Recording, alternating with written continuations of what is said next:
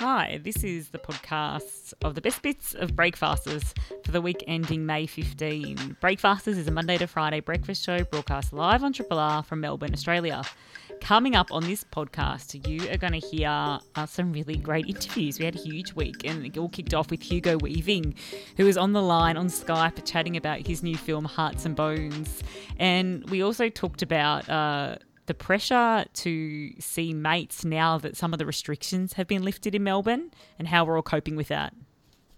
Uh, also, we got to chat to Denise Scott about her upcoming episode of Who Do You Think You Are? Uh, we were introduced to Frolf, which is a combination of frisbee and golf. And also, we uh, chat to rapper Adam Briggs about his new children's book, Our Home, Our Heartbeat. And we wrap the week with a dinner off, as distinct from an off dinner, uh, to see which of us reigns supreme in the ISO meal department. Triple R. For decades, Hugo Weaving has been a celebrated and award winning actor of film, theatre, and television. To sample in no particular order The Interview, The Dressmaker, The Lord of the Rings, The Hobbit, and The Matrix trilogies, Little Fish, Babe, Bodyline, Proof, Priscilla, Patrick Melrose, Waiting for Godot, Uncle Vanya, Hacksaw Ridge, and Macbeth picking up AACTA SAG Helpmann and other accolades along the way, including in 2020 being made an honorary officer of the Order of Australia. His latest role is as Dan Fisher, a war photographer struggling with what he's seen in the new film Hearts and Bones. And to tell us about it, the screen legend joins us on the line now. Hugo Weaving, welcome to Breakfasters. Ah, hello. Lovely to uh, lovely to be with you all. Uh, it, it, really is. Uh, it, you, obviously have a prodigious filmography, but in this film you star opposite a first timer, Andrew Luri. Can you tell us about how you came and worked together for this project and why it's a story that you wanted to help tell? Yeah, uh, well, Ben Lawrence, who's the director of this, um, had directed a wonderful documentary um, the year before. I, I actually around the same time it came out around the same time I got the script for this, and um, so Ben has a wonderful um, brain. He took uh, six or seven years to make this documentary, and it's a it won the documentary film prize. Called Ghost Hunter. It won the documentary film prize at the Sydney Film Festival. And he was interested in working with me, had been for a while, but also was interested in working with non-actors. And he was keen to cast the role of this South Sudanese refugee in Hearts and Bones. Um, with a non-actor, someone who hadn't acted before, someone who perhaps uh, had a life closer to the experience of the character. And um, so th- that was always on the cards that um, that there would be non-actors and actors in the same film, and that excited me very much. It's about people getting together and making a project. It's not, you know, we're all we're all people, uh, whoever we are, and. Uh, we all have to try and tell a story. And so, it, it, in a way, it um, it forced well, it forced Andrew and I to just rely on our own relationship and um, getting on together and helping each other through it. So he helped me a lot, and I helped him, and um, uh, it was a great pleasure to work with him. Uh, he's he fled South Sudan with his family some years ago now and uh, settled in Darwin for a year, and then lives down in Melbourne and he's I think he's been in Melbourne for about six years or so. Mm-hmm. Um, and um, yeah, they, they found him. He was a he was driving a truck, I think, when uh, when, when they found him. That's it. Do, do you, uh, was he aware of you? Was, was he a fan? Uh, and do you think he wants to continue? Uh, Andrew, uh, I, I don't know that he was aware of me, which is fine by me. I'm very happy. and uh, uh, but he said, I think the story was that he, after he'd been cast, he met me, he then he said, saw my face on the back of a bus, you know. so he then realised, oh, okay, okay, maybe this guy's well Um, but I, yeah, I think he does. He he he is interested in continuing. He's, I think he's working on a script. And uh, I think there's another, uh, he tells great stories. There was a fantastic story he told that might be the basis of another script that's being worked on. So we'll see. We'll see. In the film, your character who does document wars and these kind of crises around the world as a photographer kind of grapples with what he does.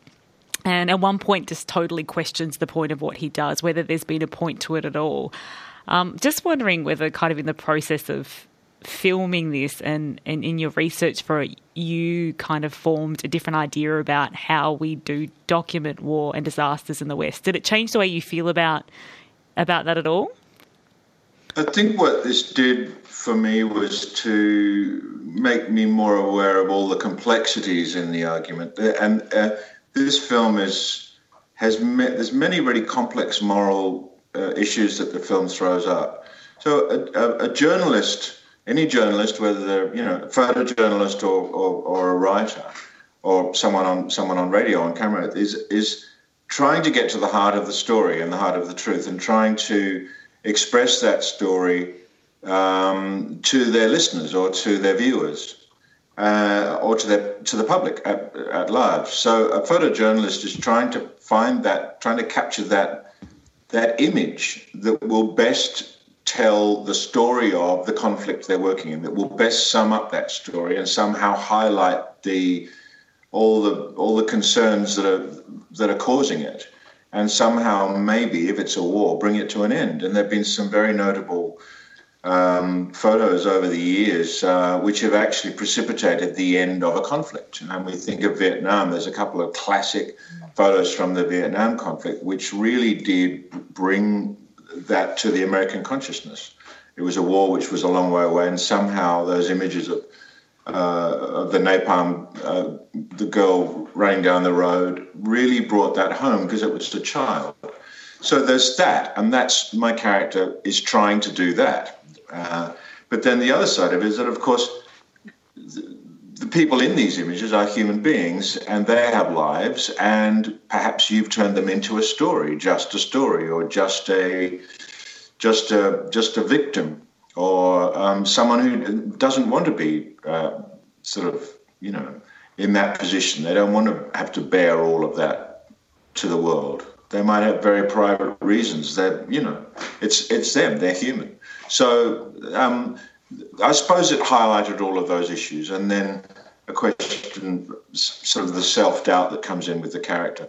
Uh, when he he's always realised that this is the situation, but it becomes sort of more and more difficult for him. I think partly because he's also suffering from PTSD and has a lot of personal issues that are going on. He's he he starts questioning the whole point of having a, photo, a photographic exhibition with all of his works about him when actually he's not really trying to be a, a celebrity he's trying to he's trying to you know i suppose heal the world in some way or illuminate certain things that are going on mm.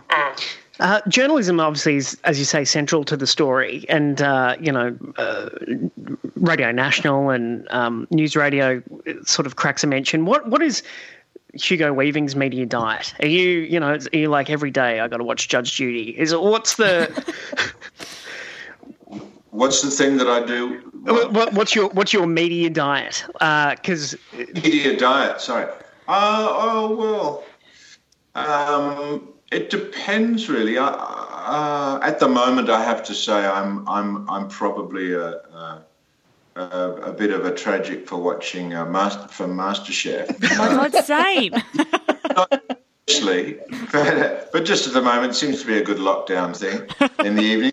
You know, cook a meal and watch it. Um, but generally, I will. I don't know. I'll, I'll, listen to Radio National. I'll I'll watch ABC or SBS News, and I used to love watching Lateline. Uh, and then if there's something interesting on, I'll watch that. But um, um, often I'll, I'll, I'll, you know, I've got a big film library, so I'll watch a favorite film again, you know, that I haven't seen for five years or something like that. Uh, mm. Yeah, I'm, I'm, it's, or I'll, you know, go out to the theatre or go out to go out to see a film, but at the moment I can't. So it's very, it varies. Has there been anything that you've been, uh, any books or old films that you've been leaning into a little bit since you've been in lockdown? Well, I just finished reading Hilary Mantel's um, The Mirror and the Light, which is the third in her trilogy, the Wolf Hall trilogy, which was just fantastic and such a such a um, a massive tome. It was um, it was a re- it, it, kept me going for you know most of April. So that was and I eking it out. You know, that was pretty good. Uh, and uh, yeah, a whole lot of a whole lot of uh, a whole lot of old films. Um, I brought up some uh, films by one of my favorite filmmakers, a guy called Nuri Bilge Ceylan, if that's how you pronounce it. Uh, he's a Turkish filmmaker, and uh, he made a wonderful film called Once Upon a Time in Anatolia. So I'll be probably watching that tonight. It's it, in the uh, in the film. You the character sort of explores the idea of self censorship, um, and also questions whether his life's work has made a difference. Do you? Is it, does that sort of inform in any way your approach to the projects you take on? Yeah, I mean, I, I've always thought that I've always, I think intuitively thought that as, as an actor, I, it's better to be engaged in things that you really care about or really are inspired by or feel really passionate about. Uh, and so I, I exercise a deal of, um, of uh, not censorship, but um, a deal of well choice really. I mean i exercise a, a great choice. I have a, i think about what i do a great deal and what i don't want to do a great deal. There are times when you're you know being asked to do something that m- might might be okay but you're not sure but it could possibly be really great but it might not depending on all these things. So you have to work with so many people and have to have to um, be a, be available as an actor. Um, it's quite hard once you engage with something because it's such a group experience. It's such a it's such a communal community that is creating the film. It's quite hard to, you know, I've, I've always wanted to voice my opinion, but also I'm working with other uh, a lot of other people, and uh, and I'm not generally driving the ship. Um, so so being the censor is something I can't quite do. I can certainly be a voice and be a part of a team. Um, and so I've always exercised that. Has there ever been a role that perhaps um, you considered doing but didn't do? Or is there a role out there that you really wish you could have had a crack at? Oh, there have been many roles I've considered doing and didn't do, yes. Uh, and also there have been other roles. I'm trying to think of something now, but the other roles, particularly as a younger actor, that um, I wanted to to get and didn't. Actors are constantly um, rejected and you know cast aside and overlooked. And also, actors can be uh, improperly wooed, and I mean, in the sense that an actor can be asked to be in something not because they're right for the role, not because they're actually the best for the role, but because they might bring in the money or they might put bums on seats. So I think there's two sides to it. You have to be very, very conscious of your choices and why you're doing them and why other people want you to do them as well because they might not want you to do them for the same reasons that you might want to do it and it's important to to all be on the same page and be honest with each other. So that's that's something you have to look out for, I think. Mm. I, I, imagine there's a huge difference between working on a set like Hearts and Bones and something like The Matrix. That kind of goes without saying. And you've worked across theatre, you've worked across everything. Is there, has there been a, a set that you've been on that you enjoyed the most, or that you got the most joy out of that was unexpected for you? Uh, look, um, yeah, Priscilla, Queen of the Desert, has to be a, a, hugely. Uh, it was such a celebration uh, from all of us, everyone working on that film. Um, the journey we made from Sydney to Alice Springs, pretty much shooting fairly sequentially from beginning to end. Uh, and and the whole premise of it being in drag out in the outback was so wild, and it was a very wild um, time. We partied a lot after hours, and we worked very hard, and so and the landscape was extraordinary. So it was a really, a really magical, extraordinary, surreal experience, and one that I wanted to do. One of the reasons I really wanted to do that role, I just thought the idea of I said to, to Stephan, the director, I would do anything in it because I just thought it sounded just fantastic. The journey of it. It sounded like a really great journey. I like journeys. So I like road movies, but that was the best, I think. Well, Hugo Weaving's new film is Hearts and Bones. It's out now via home entertainment on digital platforms, including Apple TV, Google Play, Foxtel, and Fetch TV. And the DVD is available from June 3. Uh, Hugo Weaving, thanks so much for chatting with us. Thank you very much indeed, all of you.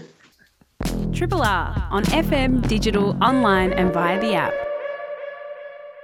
Denise Scott is an actor, author, Barry Award winning comedy legend, and now with seven other high profile Australians, genealogy guinea pig is part of the latest season of SBS's Who Do You Think You Are? Fresh from getting put through the emotional family ringer and ahead of the show's premiere, Denise joins us on the line now. Welcome back to Breakfasters. Well, thanks for having me. And that sounded so professional and smooth. Thank you. Quite um, exciting. Uh, well, well, it is exciting. And, and why do it, Denise? Why not let sleeping dogs lie? Why pick these ancestral scabs? Uh, good question. Now, first of all, money. which is often the answer, really, when you dig deep. But I've just cut to the chase. You, well, it's so there is that, but there was also, I suppose, I had reached a point where I was really interested. Like I had no idea of my ancestry, none, and I'd never really had a lot of interest in it. But I thought, oh well, why not? Why not have a have a look at it? Have a look at where I came from. Because you you said your mum was into into family and the, you know family history as well.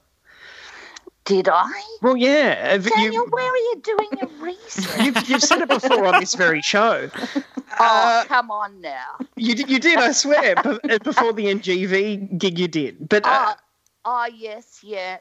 No, my mum actually was really. She was into family, but the opposite of looking at it too hard because she was the one who was the carrier of the, you know, the the family secret and um, and which in the end we all knew about. But so she didn't want anyone to look at her family. So was, in choosing to do this show, I was aware of like mum died years ago, but I was still aware of her memory and what she would think about this. And I was quite nervous mm. actually mm. about if there'd be anything that would, you know, distress the, the current family members that would turn up. And do you think you towed that line? Yes, because I, I, I won't go.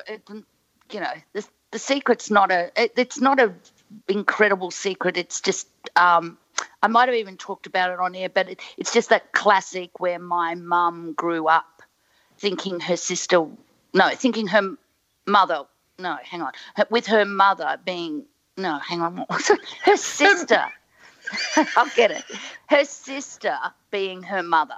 You know, so um, my mum's uh, sister was really, in fact, her mother. And she yeah. found that out quite late in life. It was that, and it was that a Jack Nicholson story. Jack Nicholson had the same thing. Yeah. And um, but what happened in the, the, show? Who do you think you are? It, it um, there was a great twist to this secret that I won't say that blew me away. I that was like mm, I didn't.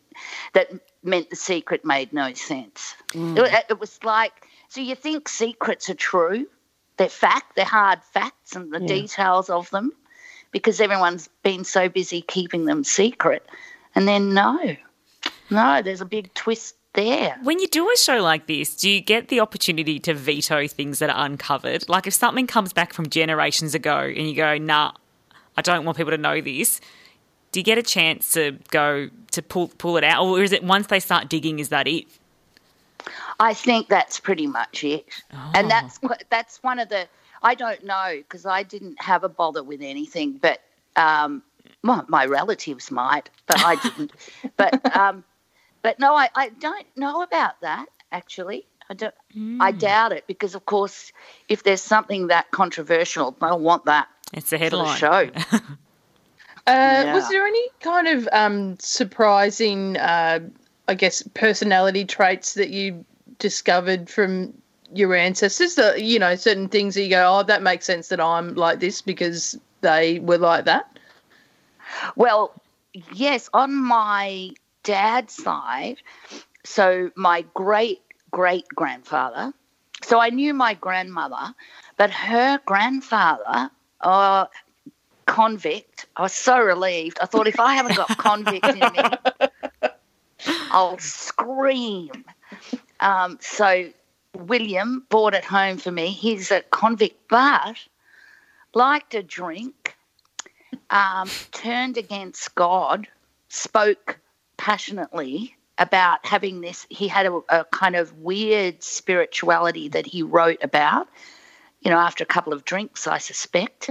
And um, and he was also, and, and this is that they, you find records, handwritten records of where he clearly suffered depression, and they even had a record of him attempting suicide on the convict ship. Mm. And then, we, but then get this, I said because he had all his first I think three kids died really young, and then he got put on the convict ship, and then he um, attempted suicide, and then I went, oh, oh, did he end up having children? This is my great grandfather. This is why I'm on the show.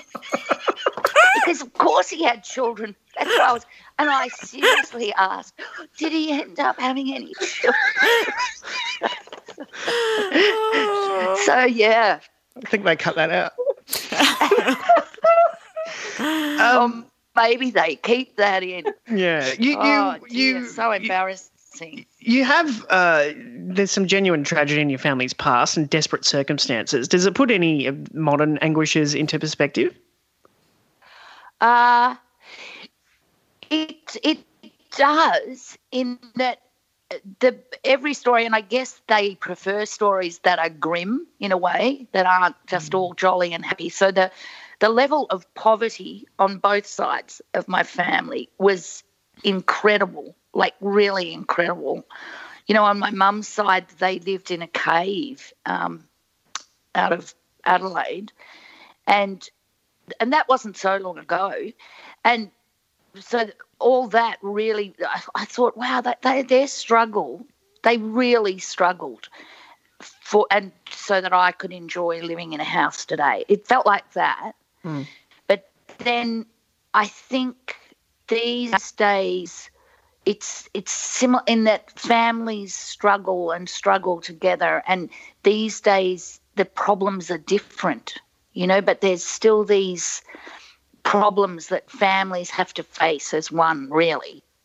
And, uh, and, and, of course, these days it's mental health stuff, I think, that, you know, mm. because we've got the time and the, we've got the house, but we, well, not everyone, but you know what I mean? It's, it's so it, it made me feel this link that, that it's not just, you know, us on our own dealing with this stuff. There's a whole, whole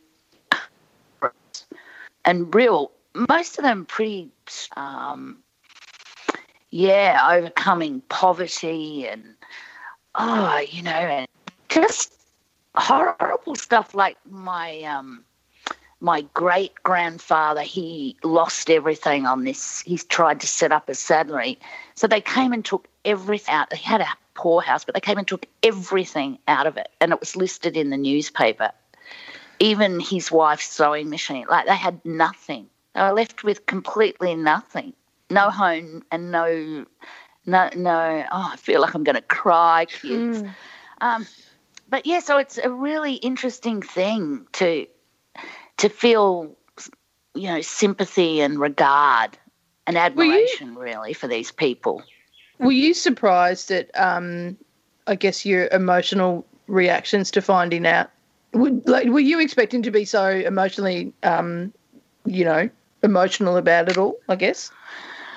Uh no, and I feared I wouldn't be at all.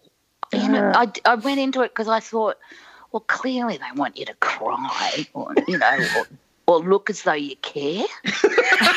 and seriously, I I worried because I'm quite hard line about emotional stuff. I I'm I don't don't buy into it very often, and I even with my own immediate family, my own kids, my you know, and I was so I was surprised, you know, at how.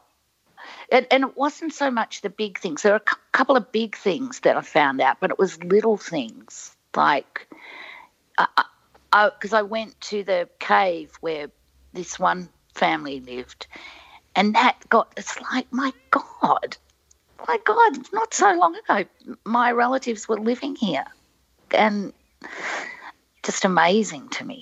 And I did feel emotional. And not to give too much away, but you seem mildly miffed that there was no hard evidence you descended from royalty. Um, This is true. what gave you the impression that maybe that was on the cards? That that I wasn't, or that I No, was. but you Oh, were. that, that was your inkling. I think my general style. like, see, Daniel, you've never been to my house, No. but it's very regal. I think I. Geraldine will. Yes. Yeah, you'll you'll support this. Mm. well, go on. support this theory.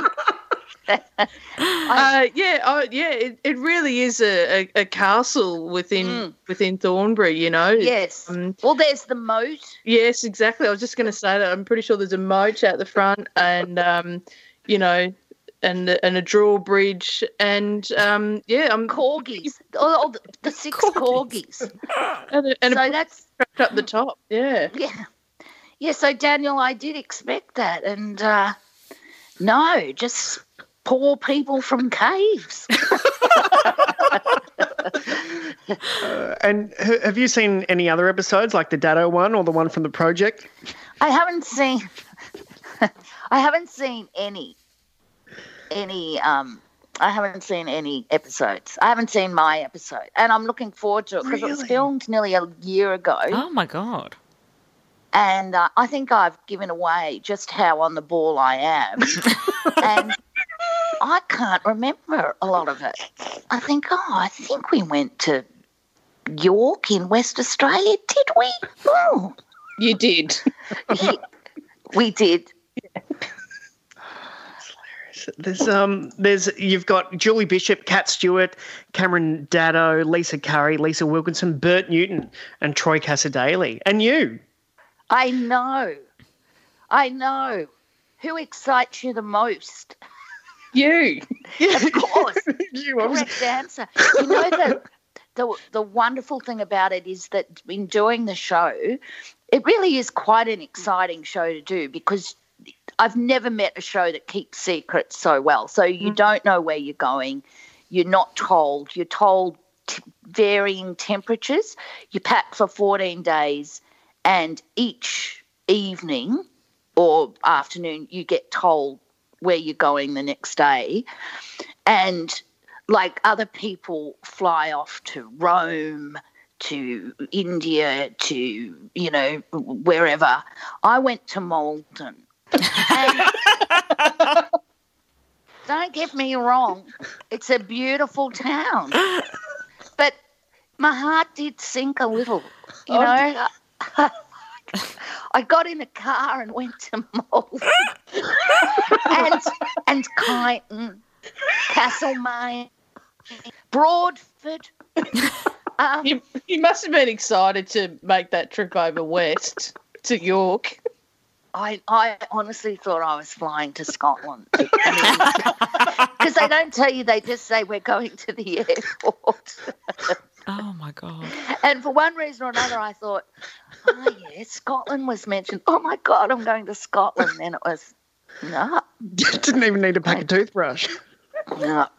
But it was actually wonderful. I, I'm I'm sort of I'm making light of it. Yeah. but um, I saw Maldon in a whole new light, and uh, I might even go and live there.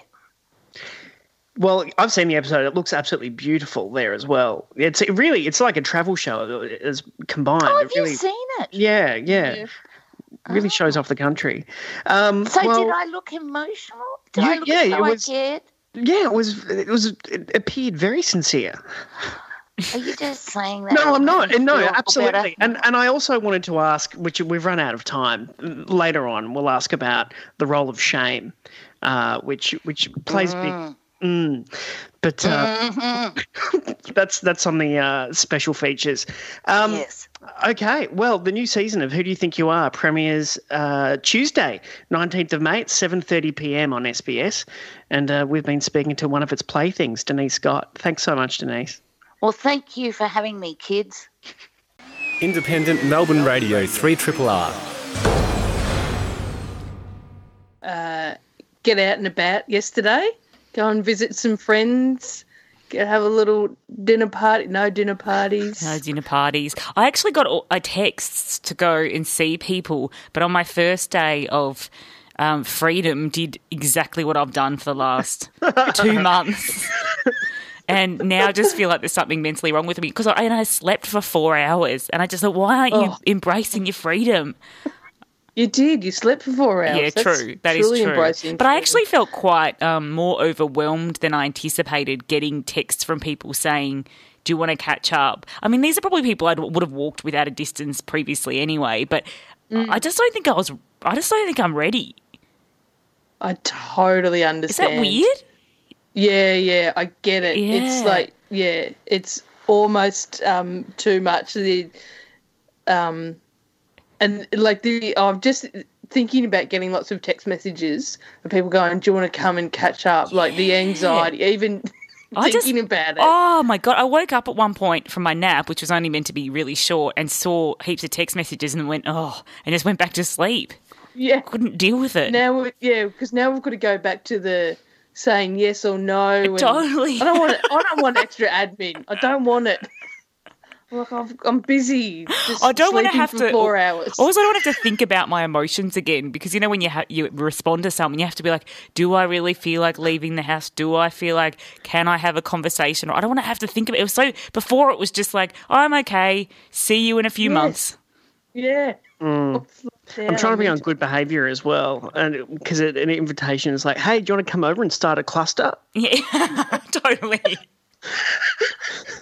We had um, dad came to visit yesterday because he had to come and he made he had to come and pick something up. Um, I think he, you know, also just wanted to to visit. I think they've Kath's parents have found it really difficult. They, you know, they're both retired and they're both really social, and I think they've, you know, they've really struggled not being able to get out and about and see people. So as soon as the you know as he could um Castell was like oh he got on his motorbike and he drove down.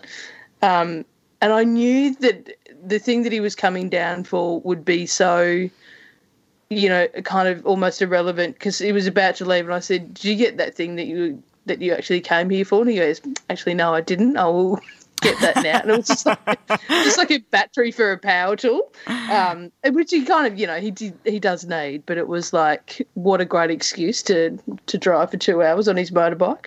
Uh, and he, you know, popped down to the beach and had a look, and then he helped us helped us in the garden. We had two plants that we needed to transplant, and we got the last two out.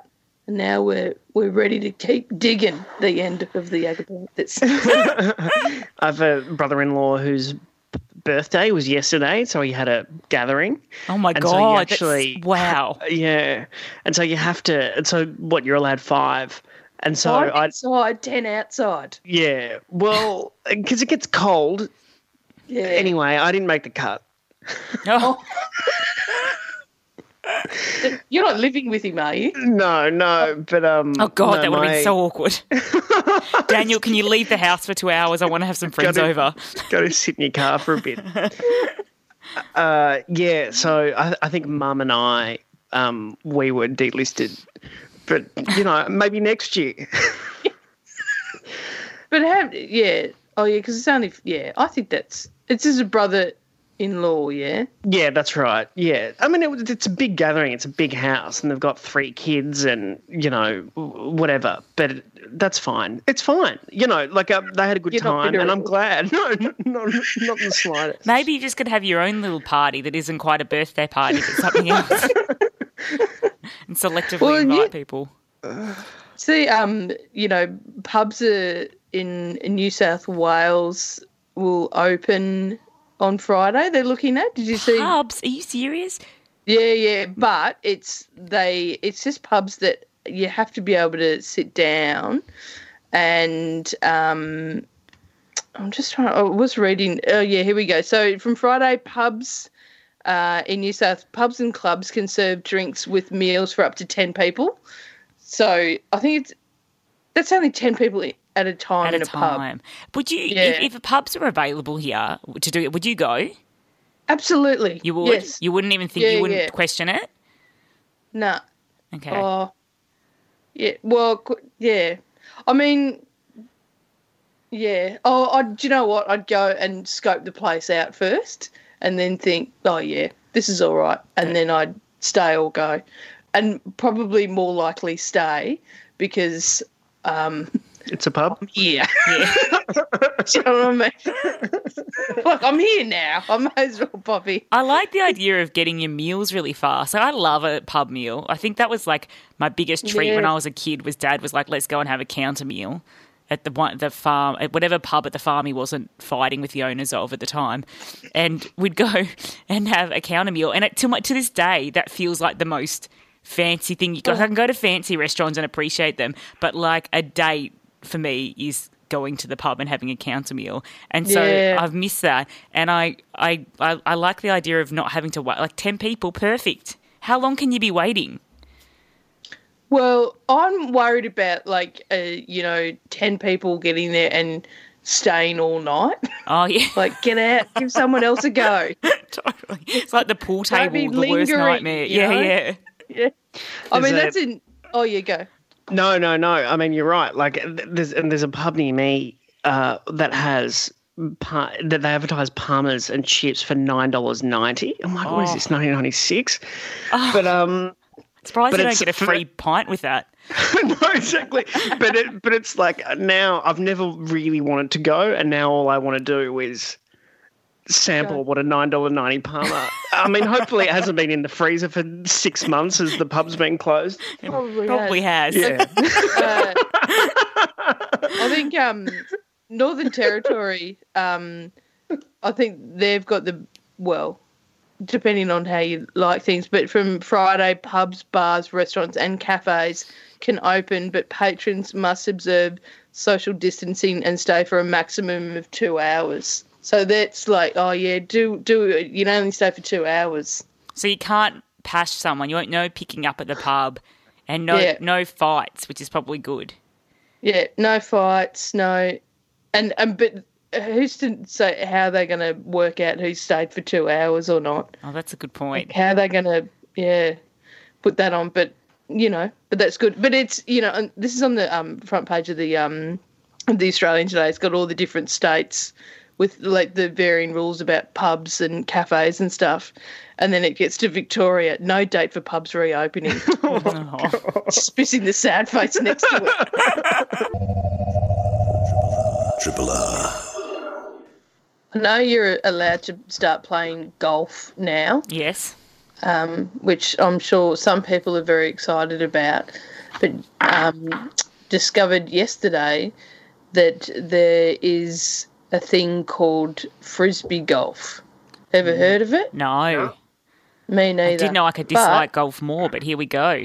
Yeah, frisbee golf. Um, you can play it at the Tarwin Lower Pony Club.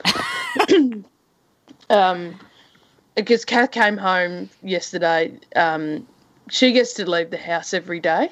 Um, I, I didn't leave the house. So that's um, anyway. Kath had to go feed the ponies. She's you know she's got she's got horses. She has to go and feed every day. You already had Uh, your trip to Traralgon to get your tiles, so Yeah, I had that on Monday, so that was a you know it's been a big week. oh, someone said it's called Frolf. Is that it? Is that what that message said? Frolf. Frolf. I haven't looked at it yet, but I mean that sounds like a great. Right. I'll go with it. Yeah, I'm I'm into it. Um, so uh, yeah, so Kath, you know, um, yeah, I had my big trip to Traralgon. Kath got to to go and feed the horses, and then also she said, um, oh, I had to um, I had to go and get a, a pole for my hoe, and I went, "Excuse me, what?" Yeah, you did. like she just says these things so casually, like it's normal, and I'm like, you can't say. Oh yeah, I, yeah. Like there was, I'm like, what were you doing at my attention? Because I had to get a pole for my hoe, and I'm like, you can't just be so casual about that. Anyway, she's quite good friends, um, which is quite friendly with the person that works at the local monitor because you know, she's just really friendly and um, and whatnot. So she was telling her about um, you know, this Frolf. We didn't know it was called Frolf though. That could be a Uh, joke, but I'm, I just think just run with Frolf because it's so good. Yeah. Sounds like Oh, yeah. something off Billy Madison, like that Adam Sandler would play. Yeah, but I, I googled, you know, um, frisbee golf, and it's a thing.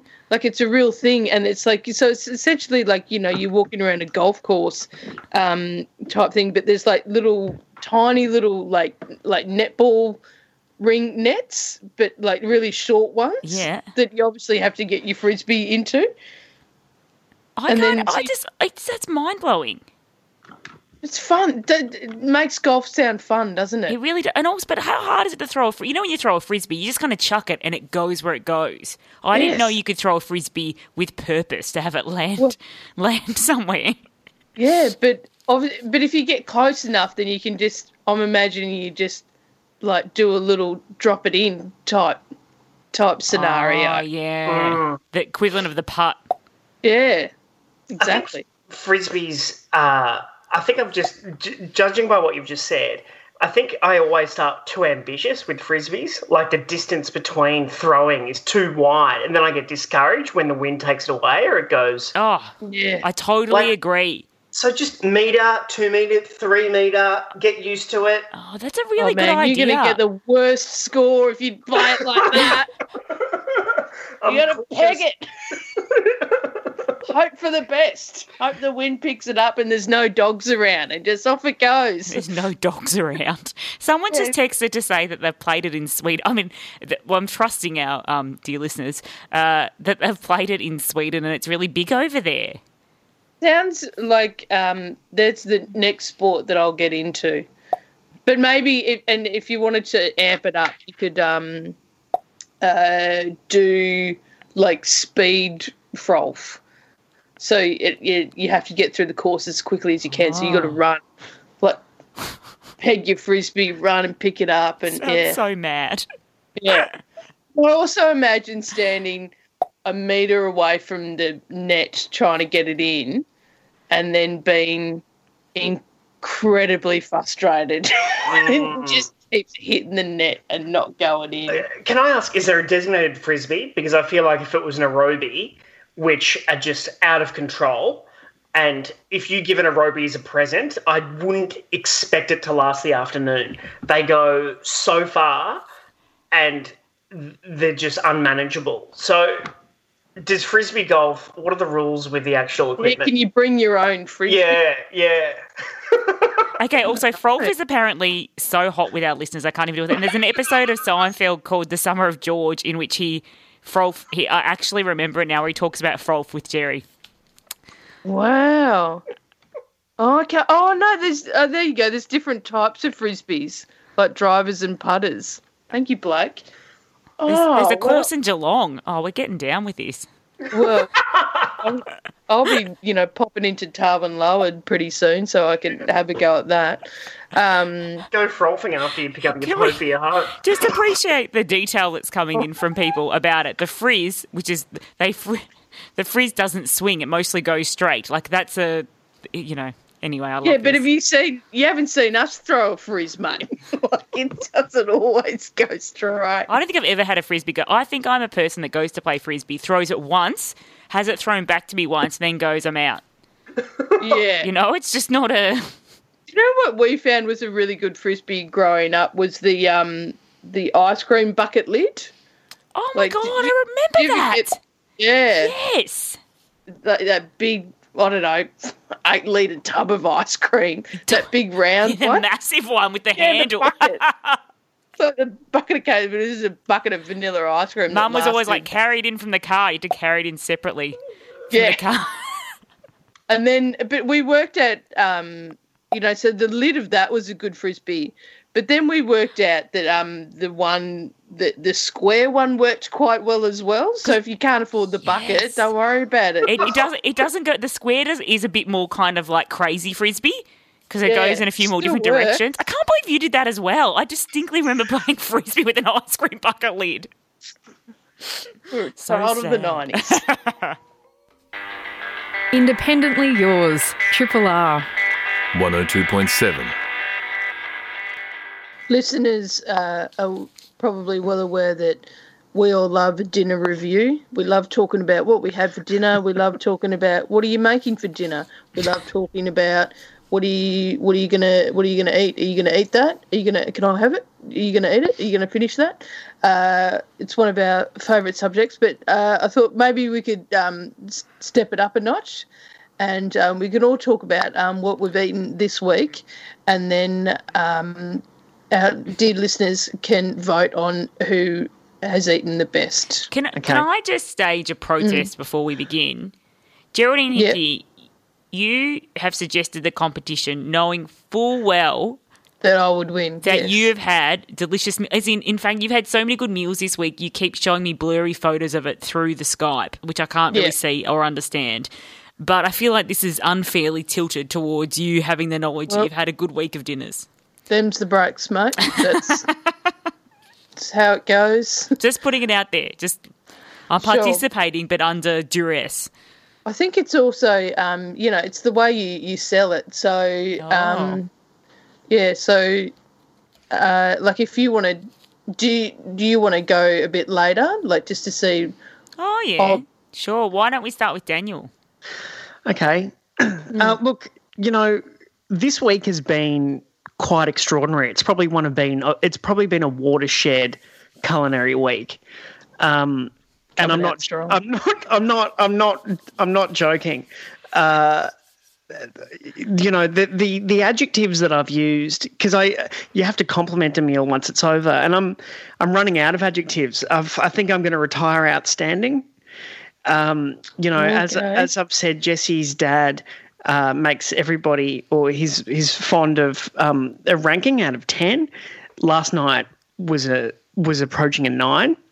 Ooh. Jeez, that's Um, near perfection.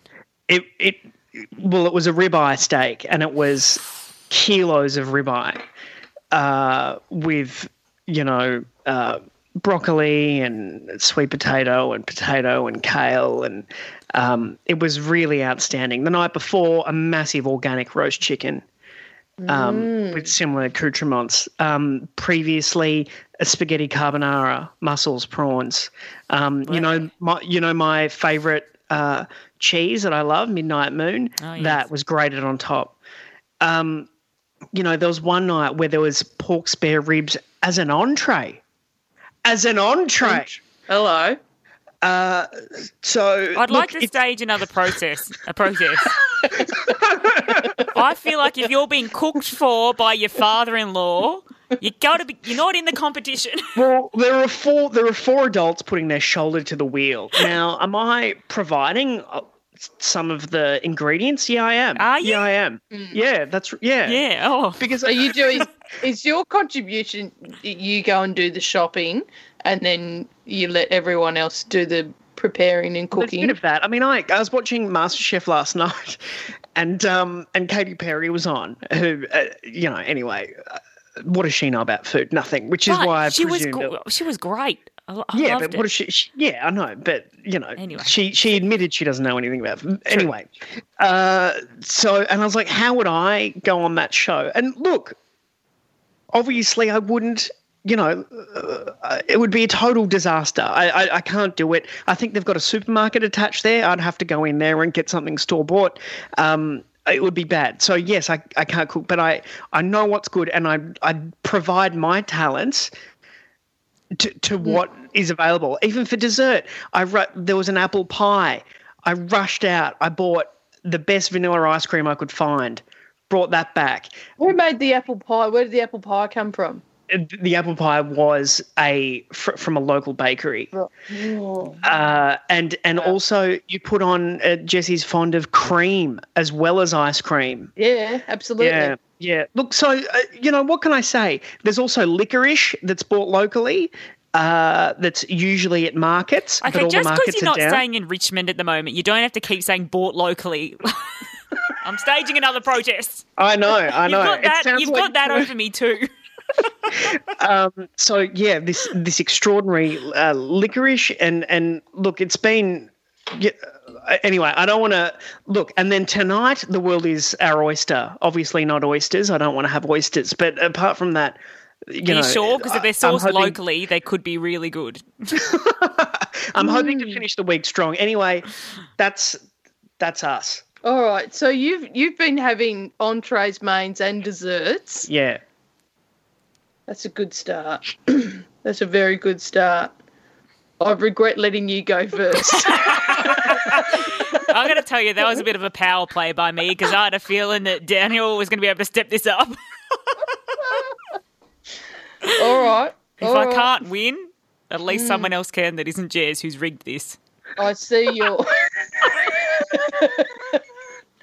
I, I see your entree, main, and dessert prepared for by your um by somebody else, and I uh, raise you. Okay, here's here's I'll sell mine. Um, obviously, Kath did all the cooking this week. I cooked dinner last night. In that I um I heated up some leftovers. Um, but even Kath had to help me do that. Uh, but I think uh, here's a couple of highlights. Uh, we had a, a Moroccan chicken casserole, and normally you would have that like with uh, polenta, um, but Kath made an avocado cornbread. Amazing. Take that. Yeah. Take that, Lo- delicious. was it locally sourced avocado and or corn? Yeah. Yeah. We from the garden. We got the avocado from our garden. That's a lie. Um, got it from the supermarket. Still impressive. Yes, thank you. Then we we had a um, oh, imagine if you will, uh, a chicken and leek pie. Um, but all the goodness that goes in that pie, but without the pastry. Um, so we had a chicken and leek casserole, and I went, "Do you know what we could do with this? You know what this means? We put pastry on it, and then then we've got pie with the leftovers. So that's that's still something that we've got coming up.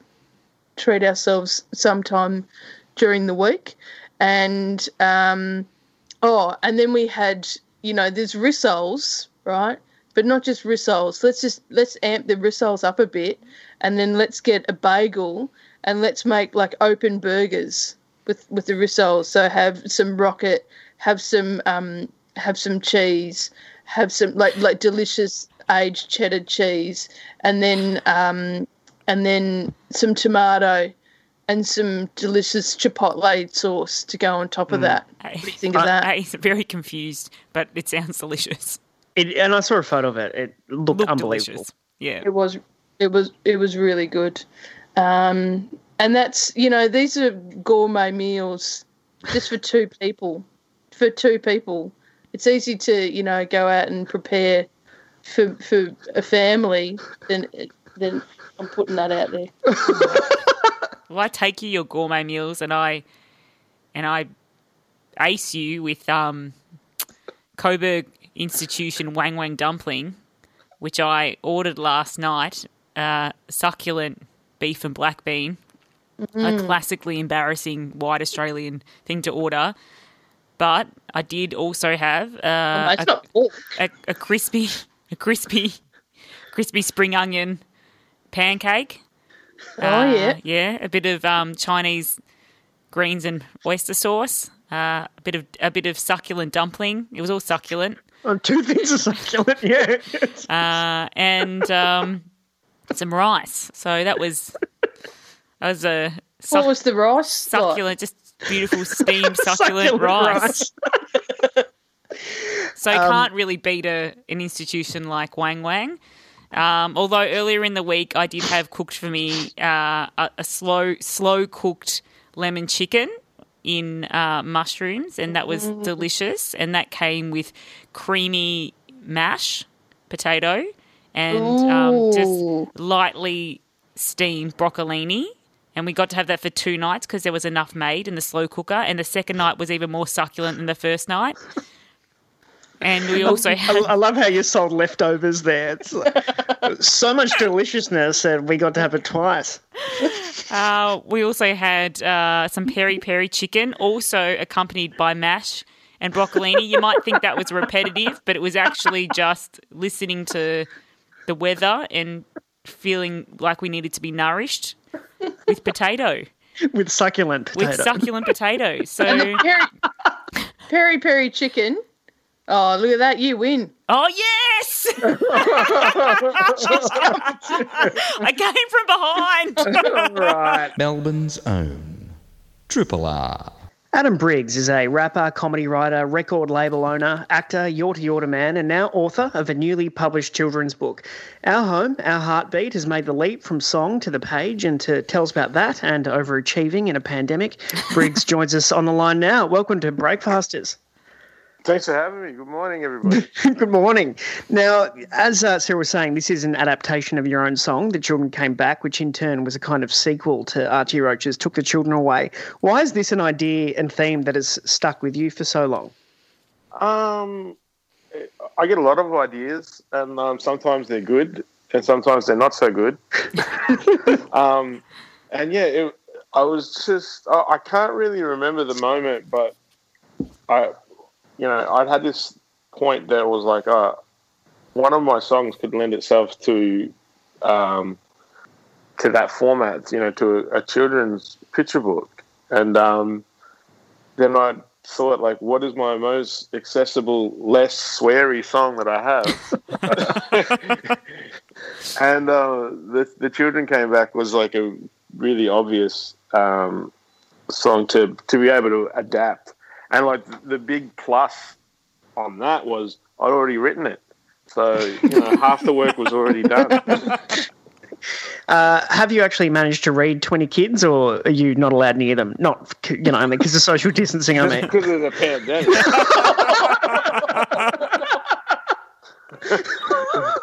Just the pandemic. I'm good to go. I'm, I'm, I'm very approachable. Well, you, Uh, well, I, I haven't. I haven't yet. It's something I really want to do. Um, like, you know, just share the book as as much as possible. um, can you walk us through any uh, some of the identities that maybe weren't in the original song, or have you have you beefed it out with the book? Yeah, um, like I, I managed to get um, like Nova Peris uh, in in the book and, and Miranda Tapsell off, just off the top of my head. Yeah. Um, yeah, so like I, I I did like update it and because like the original song I I think I only mentioned Cathy Freeman. Um, so there wasn't a lot of um, like uh, female kind of um, you know on on the roll call. Yeah. So I was like, oh, you know, it's got to be, you know, an inclusive kind of book. It's like, you know, these young girls need to be able to see themselves as, as all these kinds of leaders and and whatnot as well. So it was important for me to be able to. It was really good that I got to, um, you know, reassess and and add some more names. You know what I mean of of um, some incredible women.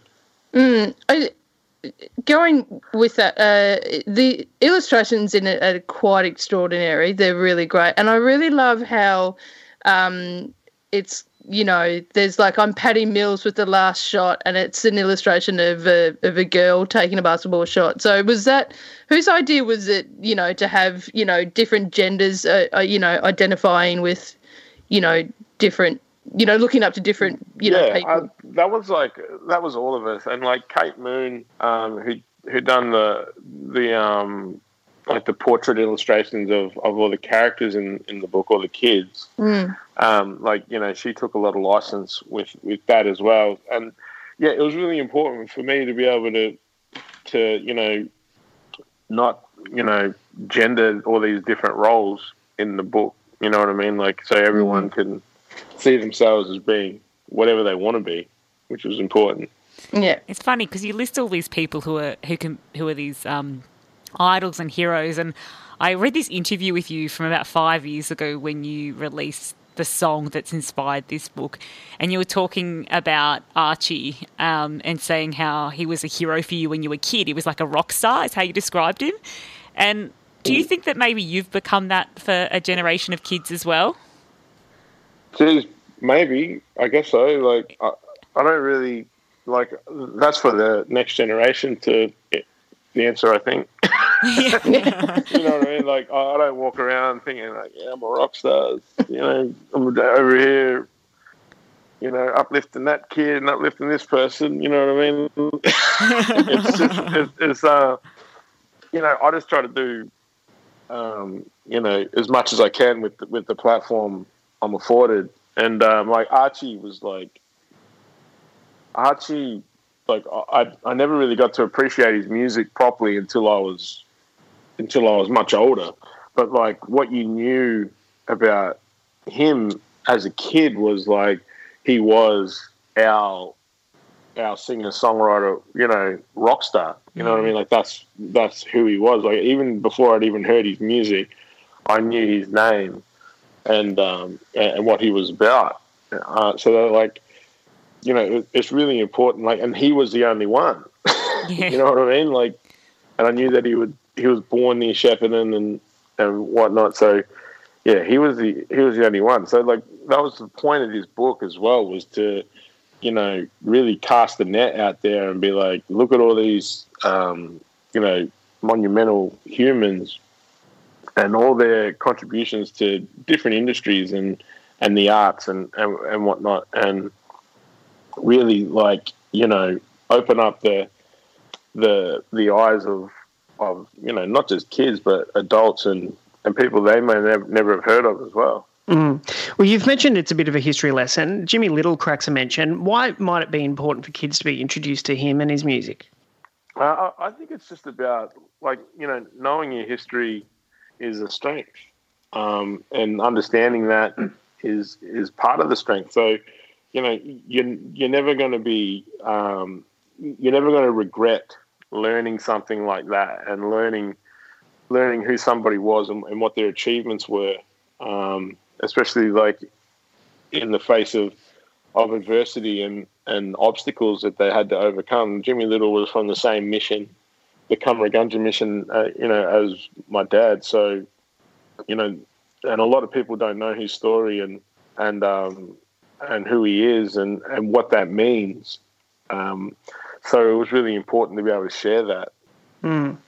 Um, just on the sort of the the confidence and and hubris it takes to be prolific versus you know your semi self-deprecating attitude and you know and coming from Shep how do you is there a is there an effort that goes into managing managing any of that um I just like I'm really off the cuff and um and I just talk how I talk in that moment. Like it's it, it's sometimes it's, it's, it doesn't serve me very well, and like you know I just go with with however I feel, you know, in that moment. And I, I often think back and look at things like ah, there's a better answer. but, um, yeah, everything I do is really you know natural and like you know, it's it's very much how I feel in that moment. I'm very impulsive that way.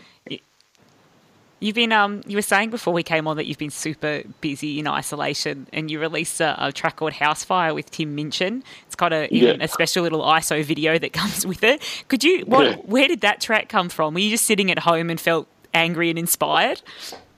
Yeah, it was like it was because like you know the I kind of felt like everyone everyone forgot about the bushfires a little bit. You know, I'm sure the people who were affected by them didn't. Um, and like you know, ScoMo was kind of strutting around like he was you know ahead of the curve and fixing everything, and it, yeah, it did piss me off a little bit. and um, so I, you know, I kind of wrote this scathing report of the last quarter of the year, and um, and I showed it to Tim, and and and Tim was like, because like we'd been trying to do something for a little while, and I said like this could be fun. and and away we went, and like it just took on like it, over a couple of weeks. We we finished it, like including the video, and um, yeah, it really took on a, a, a life um, of its own, and you know, it, it it did exactly what it was meant to do, like just break up the monotony for me for a little bit, and you know, have something else to do, Mm. and then also give something else to everybody else to watch and, and enjoy, you know, and it was it was all it was all in good fun. Uh, it, at the start of the book, um, the first mention is from um, Wanganeen, Gavin Wanganeen. So, a couple of questions. First of all, how good are the Bombers? How good are the bombers? Uh, and also, how, when when Gavin left the Bombers and, and went to Port Adelaide, um, do you remember how you felt? a little bit heartbroken. Mm. Definitely, definitely a little bit heartbroken. It's funny because like I, you know, I, I have to send him some messages now and then on on Instagram and ask him why he did that to me.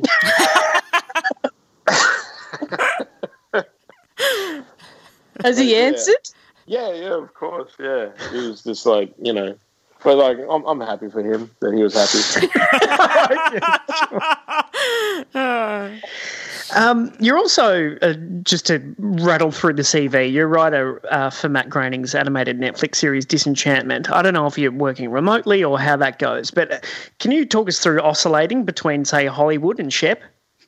Um, yeah, it's you know it's, it's pretty much the same.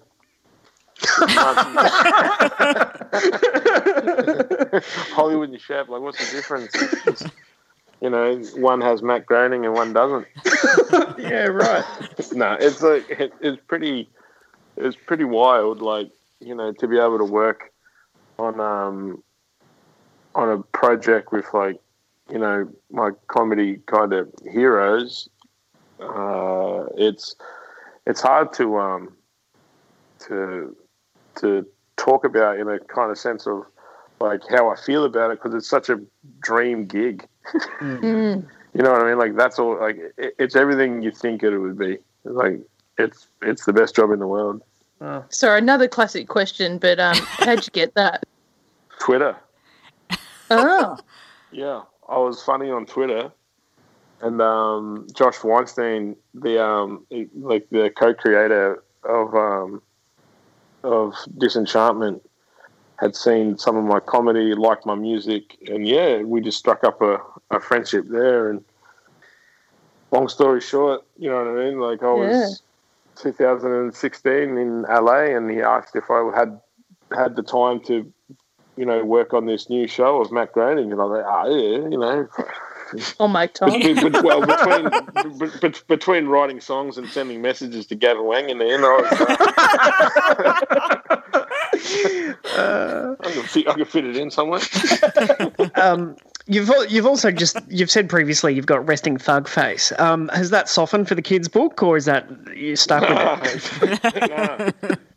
no, no I, I got to work on that. but like you know, my my um my next door neighbor, um, she's she she must be three, and I gave her a book, and, and now she kind of you know seems to, to smile and wave now. So oh, she has parents too. Like she doesn't live there by herself. Oh. but yeah, she she's cool. You um, there was some. You kind of started releasing some music last year as well, and then uh, I thought there might be a record coming, and, that, and then that kind of didn't come. But now we have a new track from you that's been released this week called Extra Extra, and I think you've got a whole EP following on from this. Is that right? Yeah, yeah, yeah. I'm gonna drop an EP like real soon. Everything's ready to go. Um, like yeah, last year it was a bit of a blur um, for me, and like you know, it was it was like we had tracks there, but they weren't ready. They weren't right, and and I you know I had a billion billion things on as well. But you know, I found them. I found the time and I found the moments to be able to create something um, that I'm happy with Um, and so yeah, we're going to run it. And, Does it feel good to you be back in the studio again? Because it's been a while since you've you've dropped like 2016. I think AB Original came out that that yeah. record. Well, and, and, well, like you know, we were meant to follow that up pretty much straight away after, but the AB Original thing really um, took on a life of its own, and like it, it went way longer than what we thought it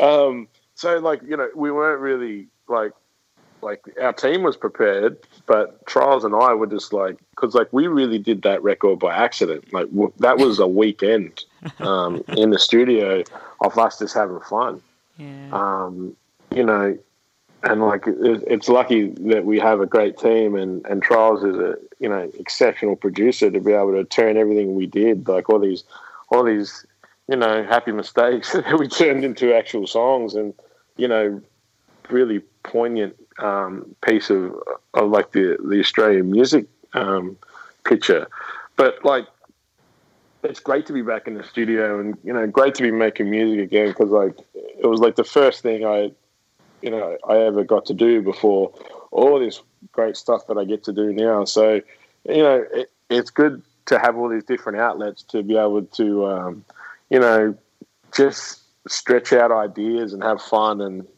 you know like just work with my friends too Yeah, nice. And what's this track of Extra Extra? Is it about you being extra? Is that right? Yeah, basically.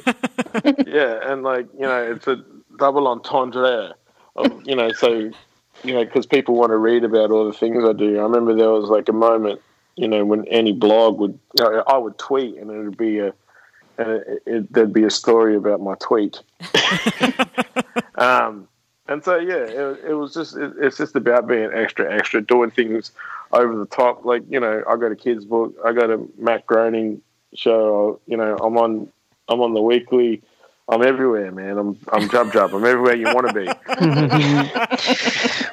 Well, before we hear the track, the new children's book "Our Home, Our Heartbeat" is out now through Hardie Grant, and we've Yeah, uh, had the yeah, don't confuse them. The new track is off the They're definitely two separate things. uh, thanks, heaps, Briggs. Thank you, guys. Have an Thank awesome you. day. Triple R.